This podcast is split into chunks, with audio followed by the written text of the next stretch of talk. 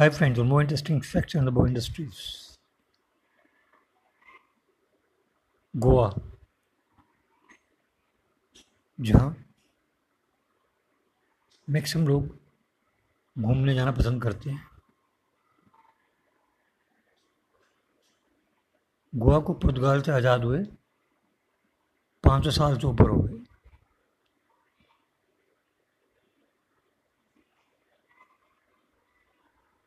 गोवा में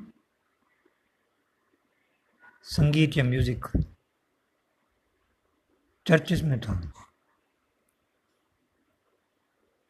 चर्चिस से निकलकर वो कुछ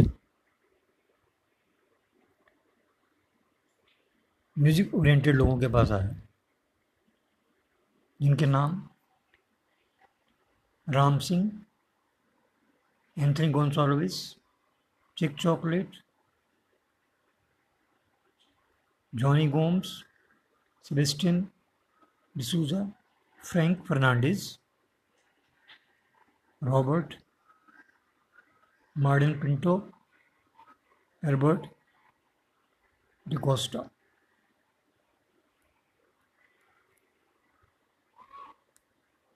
क्या आप जानते हैं?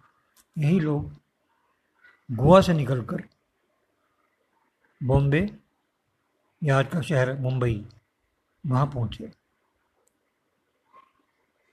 और मैक्सिमम संगीतकारों के साथ इन्होंने म्यूज़िक अरेंजर का काम किया। Thank you.